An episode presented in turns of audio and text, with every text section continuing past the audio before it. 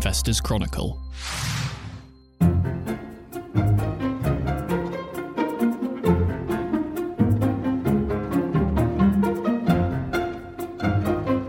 Welcome back to the Companies and Market Show. Joining me in the studio, we've got Mark Robinson, Alex Newman, and Dave Baxter, and over the line, Julian Hoffman as well, all hosted as normal by Dan Jones. Dan, hello. How are you? I'm well, thanks, John. How are you? Very well, thank you. What is uh, what is coming up on today's show? Yeah, we've got a busy show today, a lot to pack in. We're going to start by talking about uh, retailers and various retail facing companies, some of the uh, high profile problems there from the likes of Cineworld, AO World, and, and beyond. We're going to then pivot seamlessly to uh, a little bit on oil services, uh, a couple of companies reporting this week, and uh, commodities in general, um, a couple of interesting mining uh, details to pick out that we will be talking about. And then we'll be looking at our cover feature as ever. Uh, Jennifer Johnson is going to be here to talk about blockbuster drugs. And finally, we will be discussing with Dave, our funds editor, our Hargreaves exclusive story this week on the fee deals that they have been offering certain customers, or one customer in particular. Great. Yes, busy show. Uh, and before we get there, a little roundup of the week of news. It's midday on the on Thursday as we speak, Thursday the 25th of August, and that means traders are poised for the beginning of the Jackson Hole, Wyoming conference, uh, which will be underway for you now, listener. Uh, the conference sees central bankers congregating, including U.S. Federal Reserve Chair Jay Powell, uh, to discuss the challenges ahead for the global economy. Companies news uh, London listed Cineworld, the second largest cinema business in the world, confirmed it is looking at bankruptcy options. Shares have lost 98% of their value over the last five years. Uh, however, they have reiterated that it expects operations to continue after any bankruptcy filing. Chris Akers with the write up for the IC online and in the magazine. Vodafone has agreed to sell its Hungary business for uh, a 1.5 billion pound fee. The cash will go into helping finance infrastructure and 5G upgrades. In February, Vodafone rejected a multi-million pound bid for its Italian business, so eyes are peeled for further movement there in the future, in the near future. Car and bike retailer Halford saw its share price tumble 10% following a cut in the target share price by broker Panmure Gordon. The company warned at its half year results that inflationary pressures would hit sales, and the broker has said in a new note the damage would be significant. French multinational company Schneider Electric said it is thinking of a full takeover of UK software company Aveva. That's Aveva with an E in the middle, not to be confused with the insurer Aviva. Uh, Schneider already owns 60% of the business. A couple of slightly longer reads to highlight this week. Mitchell Labiak looks at how Frasers has defied the inflationary environment to see shares surge. Uh, the Sports Direct owner swung from a 78 million pound pre-tax loss last year to a 297 million pound profit in its most recent trading update. It's also added a string of acquisitions to its stable, including an investment in Hugo Boss. That read is available online and in the Mac now. And in an exclusive, Dave Baxter writes about a secret fee deal an investor got to stay with Hargreaves Lansdown, and we are talking about that at the end of the podcast. So stay tuned for that. That's all from me. Over to you, Dan. Thank you, John. Yes, we are going to start in the world of retailers. Uh, very high profile company and a high profile uh, uh, near collapse there. Um, but there's some wider issues here as well. Obviously, it's a much tougher environment in general uh, for retailers coming into the second half. Interest rates are rising. You know, the the cost of debt is going up. Refinancing suddenly becomes a lot more tricky, perhaps, if you're looking at this now than you were uh, 12 months ago. There's no perhaps about it really. And and there's a few strands to pick out here. Alex Newman, our ideas editor, is with us. Alex. Uh, Cineworld is the most obvious example there, but we're, we're talking about a couple of things uh, in print this week. Carnival being another one, uh, retail facing, of course. And we've had AO World as well recently, you know, with a bit of a, a fundraise, you know, got to get that all important working capital up to speed. So there are some, you know, canaries in the coal mine again here, really. Yeah, we, I, I, suppose we should point out that each situation there is is uh, different. Sure. And, uh, and AO World, uh, I'd say, despite their struggles, of of the names you mentioned there, I'd probably I, I, would worry least about though you know that company given given the fundraising looks, looks to be sort of done deal. The the strands you, you, you mentioned there, which we can sort of tie together in the current environment, is is basically that you know there's lots of companies are, are warning that sales are, are going to be slowing, going to face all these macroeconomic headwinds, and if companies have been reliant in the last few years on on debt to fund their growth, it's not that easy to you know when we've we've got this very very abrupt change in circumstances over the last years um, necessarily to refinance that debt as it comes due. So, I mean, Cineworld is an extreme example of this because they had they had so many liabilities, and you know they've really been kicking the can down for some time now. And, and and and so that's why we've seen in the last week with the talk of a potential bankruptcy proceedings and and you know almost skipping past a, a full restructuring of the business. Um, is that that's how dire the situation is there. Carnival which you mentioned, I think is a really interesting example um, here. Again, I mean, they're supremely leveraged company, and investors have been willing to back them. Um, you know, sensing this long term growth in the in the uh, cruise business. Um, uh, but they face a really interesting sort of juncture where whereby debt markets are possibly closing their doors to them because the you know interest rates are are rising considerably, um, and the the risk that borrowers are willing to take on is um, uh, the, the the risk profile there has, has changed quite dramatically. What they'd be asking for is a real pound of flesh, sort of double digit bond, uh, sort of bond coupons, etc. So if that happens, then we have this really worrying situation for equity investors in that, you know, if if they're going to have to go cap in hand um, and ask for uh, an equity injection. At what price that is done is kind of anyone's guess when when the the outlook is you know is so choppy for you know share price returns. So I mean that's that's kind of a, a, sort of blanket overview of the things that are happening there, but it's certainly a, a trend to watch in the second half of the year for companies which are quite highly leveraged, running into a little bit of sales, difficulty, uh, which might not feel, uh, what might not find debt markets quite as supportive as they as they have been, that you know that that dynamic can be really really brutal for for share prices, even if it doesn't mean that we're going to see the the kind of Cineworld style collapses um, en masse. AO World, as you say, is perhaps slightly different, but that was particularly interesting from the point of view of an investor, it seemed to me, because that was almost one of those where it's hard to to pick up ahead of time, other than you know looking at you know the, there are some uh, liabilities there, and obviously working capital is really important for retailers. But this was a case of what well, it seemed. I think they said this wasn't prompted by this, but you know there were stories about their credit insurance for suppliers being withdrawn, well, or at least you know the um, the collateral raised there, which meant the suppliers would then need to demand payment up front, which obviously then creates a bit of a cash crunch. And, you know, it's quite hard until those stories come out to, to anticipate yeah. these kind of things ahead of time.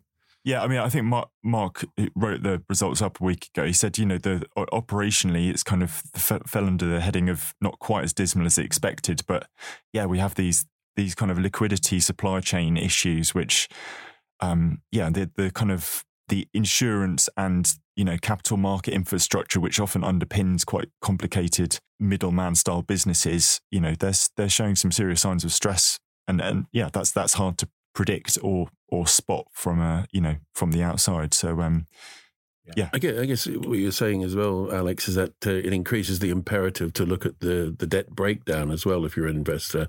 Yeah. Because, you know, this might all blow over in two or three years, who can say? But, uh, you know, as ever, take uh, heed of the notes. Yeah, take heed of the notes, and, and also, you know, I think the, the companies which have been um, upfront about about the t- well, I mean, the timing of of of when when debts are likely to mature is is kind of fully disclosed. But something you know investors should really be paying attention to is you know what have companies said about how they've hedged their energy costs? What are you know what their kind of soundings been on uh, from their their bankers if that information is you know is being disclosed because you know everyone's everyone's staring down a quite difficult year ahead and um, yeah I, I, mean if if if a if a refinancing is coming in January or March or April or whatever it is, and the market's now saying, yeah, interest rates by then are going to be 4%, then that's going to add a, a huge dollop to interest payments come this time next year. And uh, on a general uh, retail point as well, so far what we've seen during the results season is that companies have been relatively successful in passing costs through. But obviously, that must reach a point where that grinds up against uh, household budgets. And I guess that's, you know, we'll probably have to wait until Q1 trading updates, or rather 3Q trading updates, uh, to see what's happening on that score. But uh, as I say, you know, it can't go on forever passing through costs. So. Well, you're already seeing a, a, sort of consumer strike in the US in certain areas. I, I did a piece on this um, for the news section this in this week's mag, um, uh, for example, like home improvement, for example, uh, people are just putting off doing anything to their houses because they're having to pay more in their mortgages, uh, which probably spares the houses from a, a kind of terrible makeover, but uh, isn't very good for the likes of uh, you know Home Depot or Lowe's or something. Uh, you know, depends very much on your customer base. I think that's definitely what we're seeing at the moment. Yeah. I think there, yeah, there, there seems to be resilience there, even in some of those companies. But yeah, there is yeah the question of how long that can that can last as well. I mean, a lot, lot of hangovers as well, obviously from uh, the pandemic. With three of the companies we mentioned there had differing outcomes as a result. Uh, AO World was quite positive while that was going on, but obviously um, Cineworld, um, it, it's a definite hangover. And I think Chris uh, in his article, or certainly when I was speaking to him, pointed out the fact that there have been relatively few blockbusters this year, which is mm. a mm-hmm. contributory factor as well. I mean, you know, from the macro through to the micro. There ought to be a business there, though, isn't it? I mean, if someone picks that up on the cheap now that if they go down, I mean, uh, presumably free of debt, that business could be quite successful. I mean, nobody has ever wooed anyone by saying, "Oh, would you like to come around and watch Netflix?" yeah. I'm, I'm quite, uh, yeah. Uh, presume there are not going to be too many people listening who are still holders of Cineworld because it has been, you know, uh, in a dire straits for a long time. But I'm, you know, yeah, I, I kind of agree with that. You know, they, there has been a problem this year with blockbusters and you know just a lack of things coming through. You've had kind of the tent pole things like Top Gun, but but really this summer there were kind of weeks on end where there was nothing new coming out, which is very rare. And even, you know, I could spend a long time talking about the lack of non-blockbuster films now, but blockbusters are where the, is where the money is made. And if you look at like next year's schedule, well, if you look at next year's schedule, I think trade publications have I've seen some suggestion that there isn't much coming out next year either. But it seems to me that almost any franchise you can think of has a sequel coming out next year or more than one. So I think the main the main draw of cinemas this winter is going to be if, if they are heated. You know. yeah, well, that's, I mean, the, that's the place to just gather en masse with uh, your fellow cinema goers. I mean, it's much the same in the past few weeks. The aircon in the cinema has been yeah. a bonus in some ways. So yeah, maybe there's you, a. You kind, of, you kind of feel feel good comedies are going to be the thing this year, aren't they? well, yeah. That's another thing that there's very few uh, comedies made nowadays because everyone funnels the money into uh, TV. Horror movies as well increase during um, times of economic uh, stress. God knows why, but that's uh, it's been yeah. it's been proven in the past. Yeah, we shall see. But yeah, uh, the the business model itself is perhaps not uh, uh, entirely broken, but certainly some some difficulties there. Let's. Uh, let's move on because um, we do have a lot to discuss this week. Oil services very different uh, in one way, but in another, looking at a couple of companies reported in the past few days, past couple of weeks, Wood Group and Hunting. Two different stories there. Hunting reports today, or has reported today as we are recording, and results been very well received.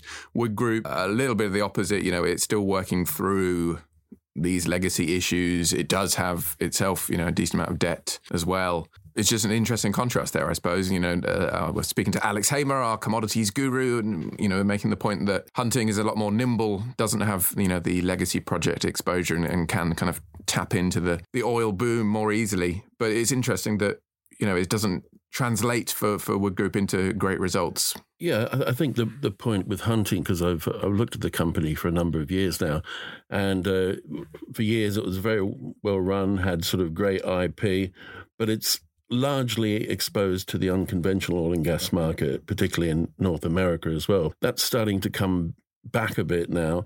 The uh, Biden administration, the uh, have been have been fairly negative on oil and gas since uh, he he came to power. But I think uh, because of the ongoing energy crisis, um, perhaps federal government sort of attitudes are changing. And and a point with hunting as well it's it falls under the general oil services stroke equipment uh, heading, uh, but it's it's a specialist or has a high proportion linked in um, directional drilling, uh, fracking technologies, and um, that's great when when wells when you've got a high well count and that's increasing. But unlike some other oil services companies, when the market is down, it doesn't have the the maintenance uh, work or high level maintenance work it can fall back on, and so that's why it's really suffered uh, whenever the um, the oil price has slumped and production has slumped. So it's it's a little it's a little bit unconventional itself in that regard. Yeah, and Wood Group uh, thoughts. You know, it's been struggling again with a lot of these these big projects that it's been trying to wean itself off of. Yeah, yeah, I, th- I think that's the case. I mean, what Alex points to, uh, and you mentioned that it's the legacy issues with the company itself, and I think the general view of the market is that it's a holding position at the moment. Uh, it's only when they get through um, when they get through these that uh, you'll be able to sort of have a um, a reasoned valuation.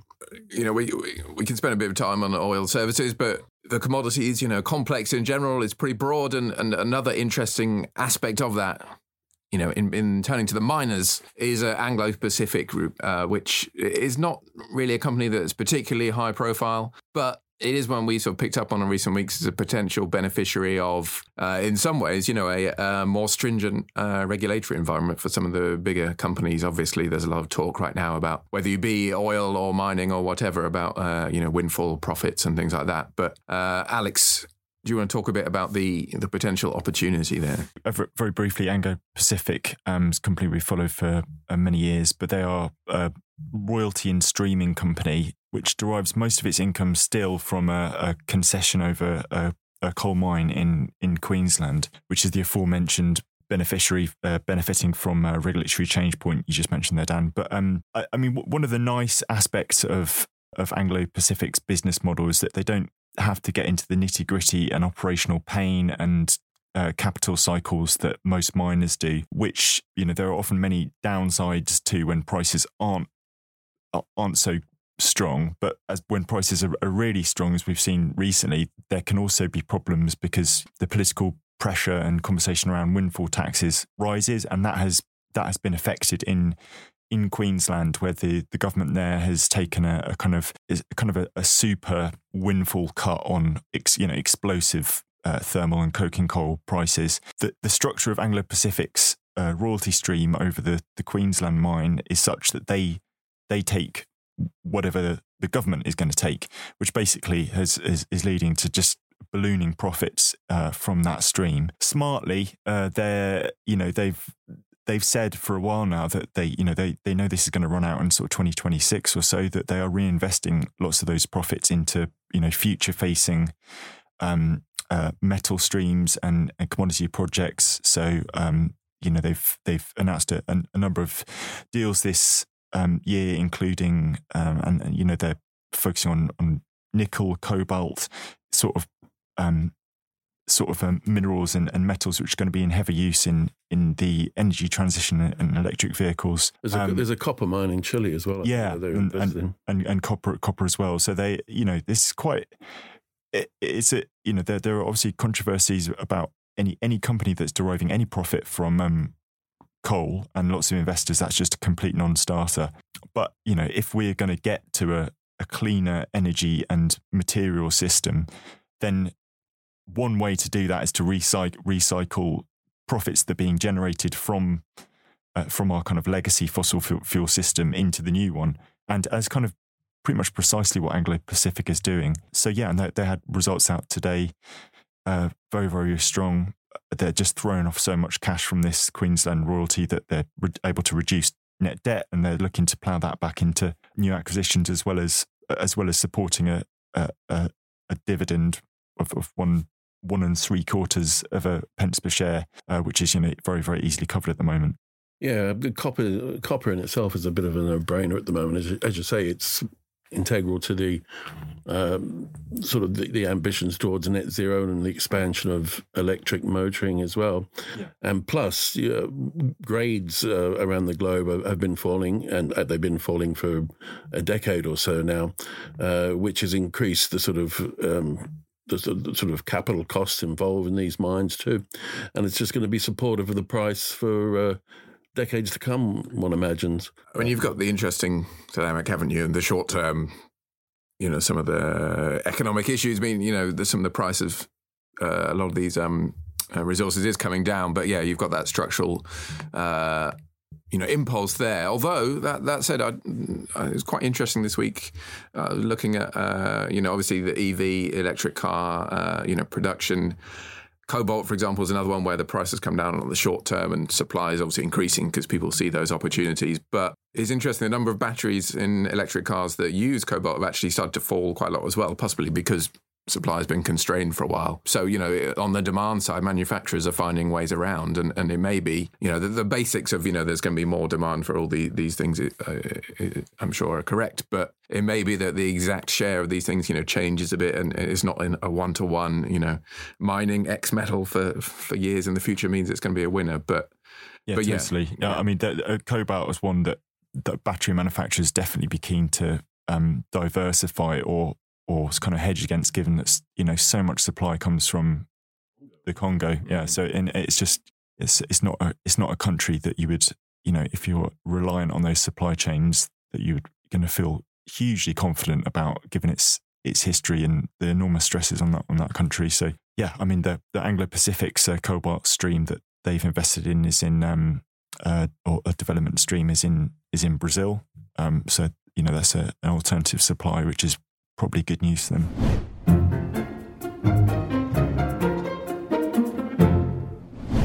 Our cover feature this week is on blockbuster drugs and what the next blockbuster drugs might be, how one can spot a blockbuster drug, and so on and so forth. Difficult questions to answer, but our correspondent Jennifer Johnson has attempted to do that. Jen, how are you? I'm good, thanks. It's good to be here. Yeah, I should say also this is a pre recorded segment, so we are coming to you from one week in the past because uh, Jen's about to go on holiday. Before you go, you're on the podcast for the first time. Um, why don't we talk a bit about sort of the thinking behind the feature? You know, what, what kind of things you were trying to explore?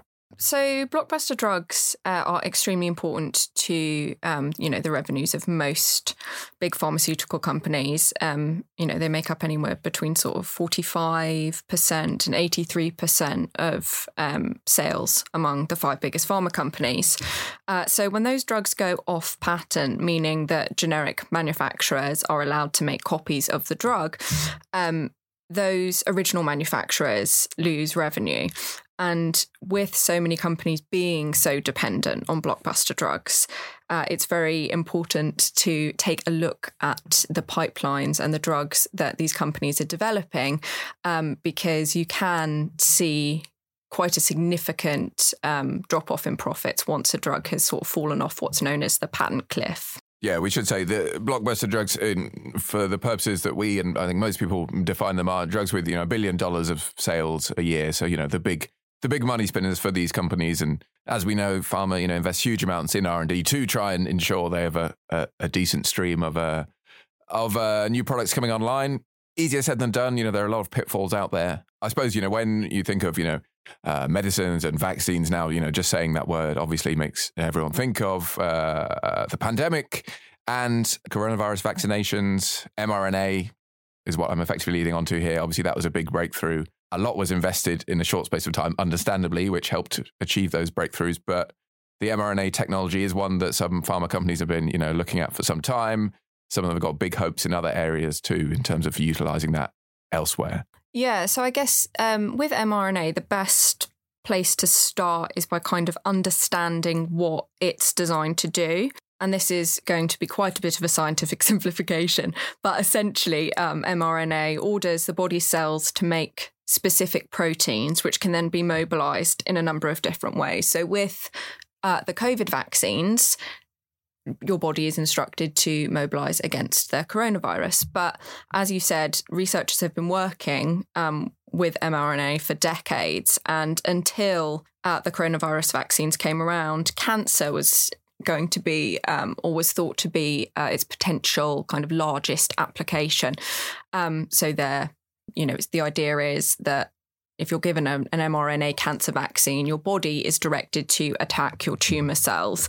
Uh, and so there are quite a lot of companies working on mRNA cancer vaccines for all different types of cancers. Um, you've also got companies now working on other respiratory viruses like the flu. AstraZeneca is even working on a cardiovascular drug um, that would essentially promote the regeneration of blood vessels around the heart, which have been damaged by high blood pressure or a heart attack. So it's an mRNA treatment um, for heart failure, essentially. So the COVID vaccines are probably the first time that members of the general public heard of mRNA, but it's yeah, its potential applications are are huge, and it's definitely uh, a technology that has blockbuster, i.e., billion dollar potential, and and much more you know, we, we talk about cancer there, and obviously that would be, you know, a kind of holy grail of drug development, and but it also speaks to the difficulties in in in this whole process. You know, you've got, you know, fine a, a big target market if you want to be to use that term. Maybe I'm being a bit too crude there, but you know, you've got a big opportunity, but also, you know, whatever disease it is, you've got to get through trials. You've got to, you've also got to make sure it's costed, it's priced in the in the right kind of way. You know, how how big a impediment can that be in some cases? You know, because these drugs cost a lot to develop and in some cases cost much more to buy.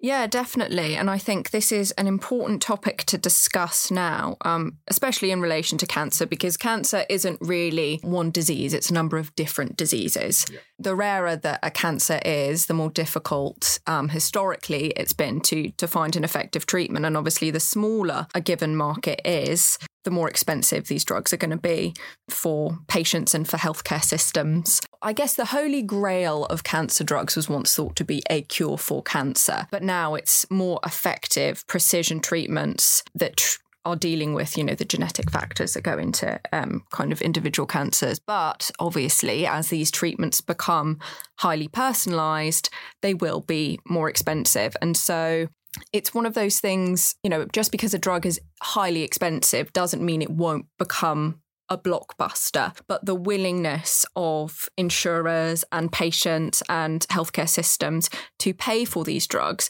very much depends upon their efficacy. Healthcare systems as a whole are willing to pick up the tab on a highly, highly effective drug uh, if it's going to make a significant difference, i.e., save a patient's life or significantly prolong their, their life or significantly improve their quality of life. So it's not the case that really expensive drugs can't go on to be successful, but if they're coming in at a high price point, uh, they sort of have to prove that they're valuable. I suppose that leads on to another thing you talk about in the piece, which is you know orphan drugs. These the orphan drug market. These you know specific areas with relatively rare conditions, but nonetheless, there's some potential there now as well for for some some interesting development.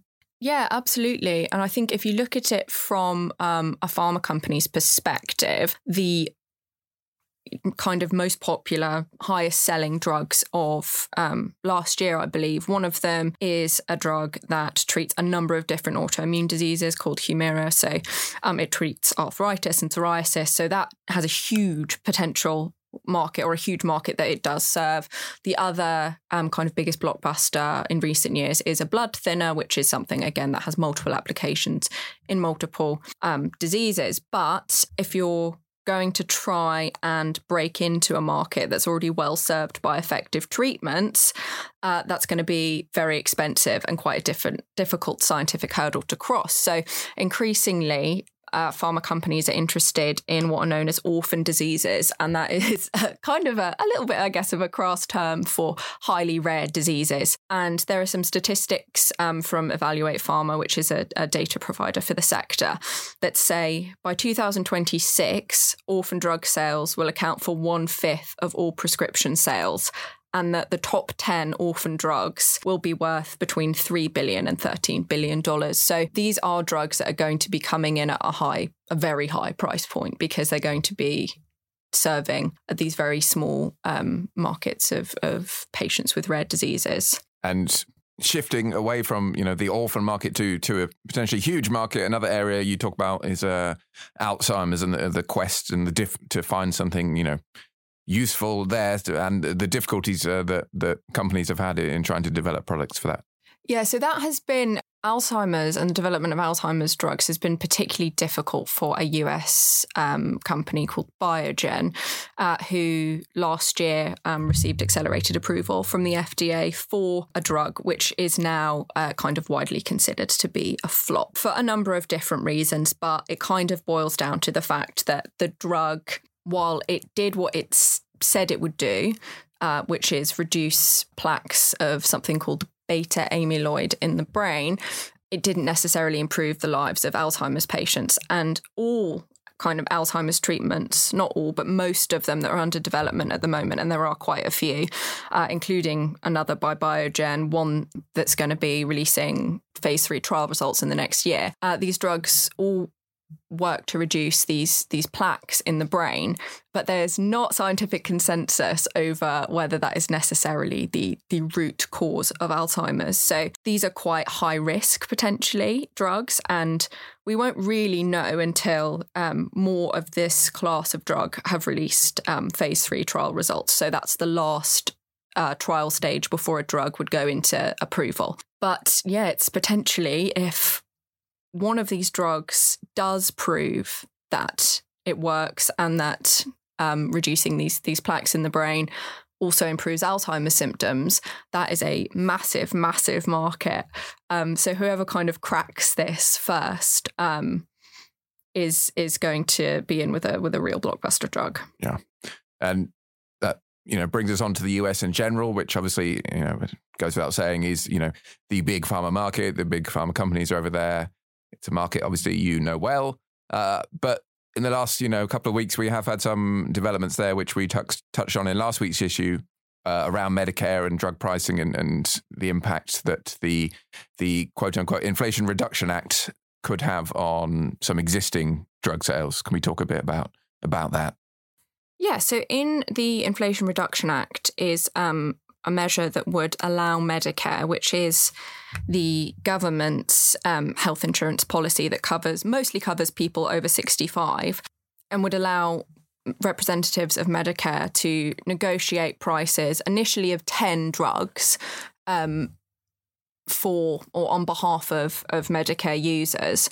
Um, and this has caused some controversy in the pharmaceutical industry uh, because it does have the potential to um, kind of take the wind out of some blockbuster sales per se. Um, but there are also arguments that say it won't actually be that big of a deal. You know, 63 million people in the US are on Medicare. Um, as of 2020, you've had something like 177 uh, who use private health insurance. So while the Medicare market is significant, I think it's probably just under one fifth of the US population uses it. It's not um, necessarily the be all and end all, but the drugs that could potentially um, be impacted by um, eventual price controls, uh, which would come into effect in, in 2026. I think negotiations start. Um, are blockbusters, which are used by a lot of people, um, especially older people. So uh, it kind of remains to be seen what impact this will have on uh, pharma revenues in the long term. In the short term, it's kind of removed this element of headline risk because I think the sector was anticipating um, price control regulations of some variety, but now that those have become clear, uh, I think markets are kind of breathing a little bit of a sigh of relief um, and trying to get their heads around what this actually means. Um, and we won't really know. We don't even know yet which are which are the ten drugs. Um, there's kind of a lot of speculation around what which ones are likely to be uh, negotiated upon. But uh, yeah, it's a sort of watch this space thing because there are potentially a couple of companies that could um, that could lose out on um, on serious revenue. Yeah. We do have, as I say, details of that in in last week's issue. Um, but yeah, as you mentioned, you know, 2026, it is a while away, but nonetheless, markets always forward looking and got to be cognizant of these these issues and these risks. But yes, the blockbuster drugs feature is the cover story in this week's issue. Look out for that on the shelves this week as usual.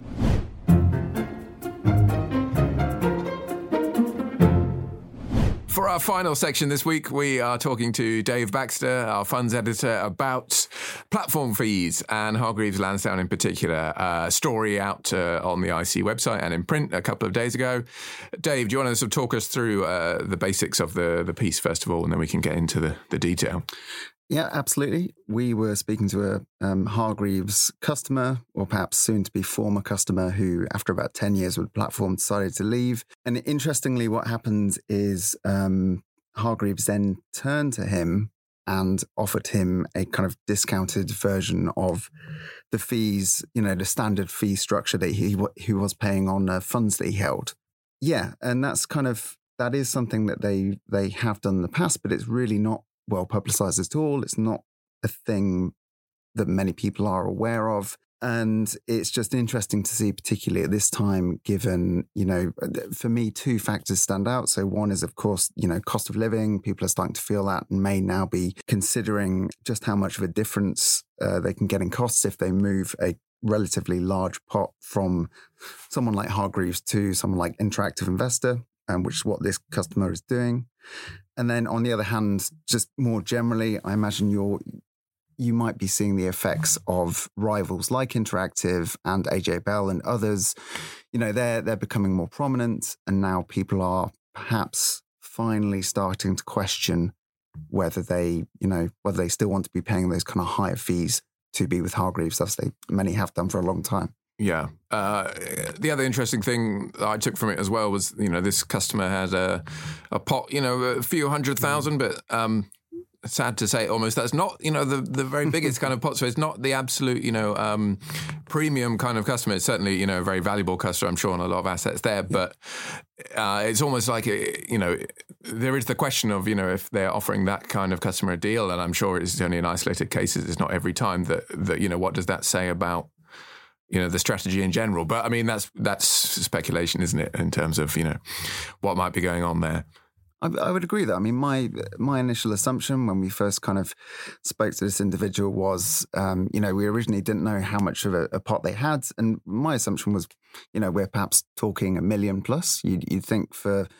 for Hargreaves to kind of bend on their fees and to make that compromise, it would have to be a fairly chunky amount. Um, I mean, you can argue that you know it's expensive to acquire customers, and any money retained is still a good thing. But yeah, perhaps like you say, they're um, yeah, increasingly trying to kind of hold on to what they can, and um, maybe those kind of relatively smaller parts are now more important and more worth them kind of focusing on. Mm.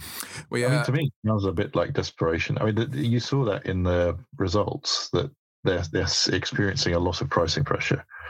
So I mean, it, hmm. if they're having to go this far down the ladder in order to to retain people, then there must be a serious issue. But I mean, again, that's only a speculative, but you I mean you can see that the margins are under pressure.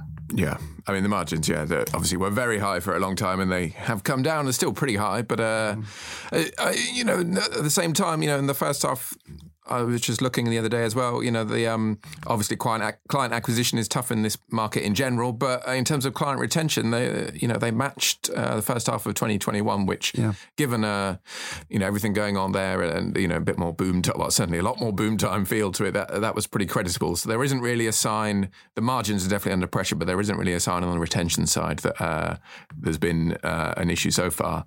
So yeah, it, it is a question of how far this goes and, and what it means. And that's an extremely high figure, isn't it? I looked at it the other day and it's something like, was it 92%? Mm. Or it's, it's mm. you know, yeah. breathtakingly high. So you, you think, um, yeah, but perhaps they are doing more of this kind of deal activity, and perhaps that is kind of helping them to hold on to yeah. that retention rate for the time being. Uh, there's a possibility as well that uh, uh, retail investors may be following the institutions and uh, bumping up their cash accounts um, a little bit, their liquidity. And I, I, knew Hargreaves were under criticism in the past of what they do when they've got the dormant funds sitting in there. Presumably that goes out to uh, short-term money markets and the like. But in the past, um, the, the, their actual customers saw very little of this return. I think there was a change earlier on this year to that effect, uh, but that was a, as you know, primarily a result of uh, criticism. Mm. I think, uh, as we should also say, you know, th- this has happened in the past, and we don't know how widespread it is, and uh, perhaps you know, people, more people are going to be finding out uh, on the back of uh, uh, uh, this story. But I think the last time it was kind of really highlighted was Oh, and even then it was you know quite under the radar was early 2014 that was back after the the retail distribution review and the, the sort of the change in pricing that that enacted so that was at a time when prices had changed, and and maybe it's just coincidence that it's resurfacing now at a time when you know uh, pricing's under pressure again. But we'll see. You can uh, you can read more about that uh, online and in print, and we will be covering uh, platforms a lot more as we as we continue to do this year uh, in the next few weeks. The final thing I suppose we should say as well is that uh, the difficulty for all platform customers still is the transferring process itself is pretty difficult. You know, those transfer times are difficult, so that is plays to uh, incumbents. Um, there have definitely been improvements there, but I know that's still a big bugbear for a lot of people. So we'll see how all these things continue to interact. But on that note, that brings us to the end of a, a packed show. So thank you very much for uh, uh, listening. Thank you to our guests, Dave, Alex, Julian, Mark, Jen, and John. And we will see you again next week for another Companies and Markets show.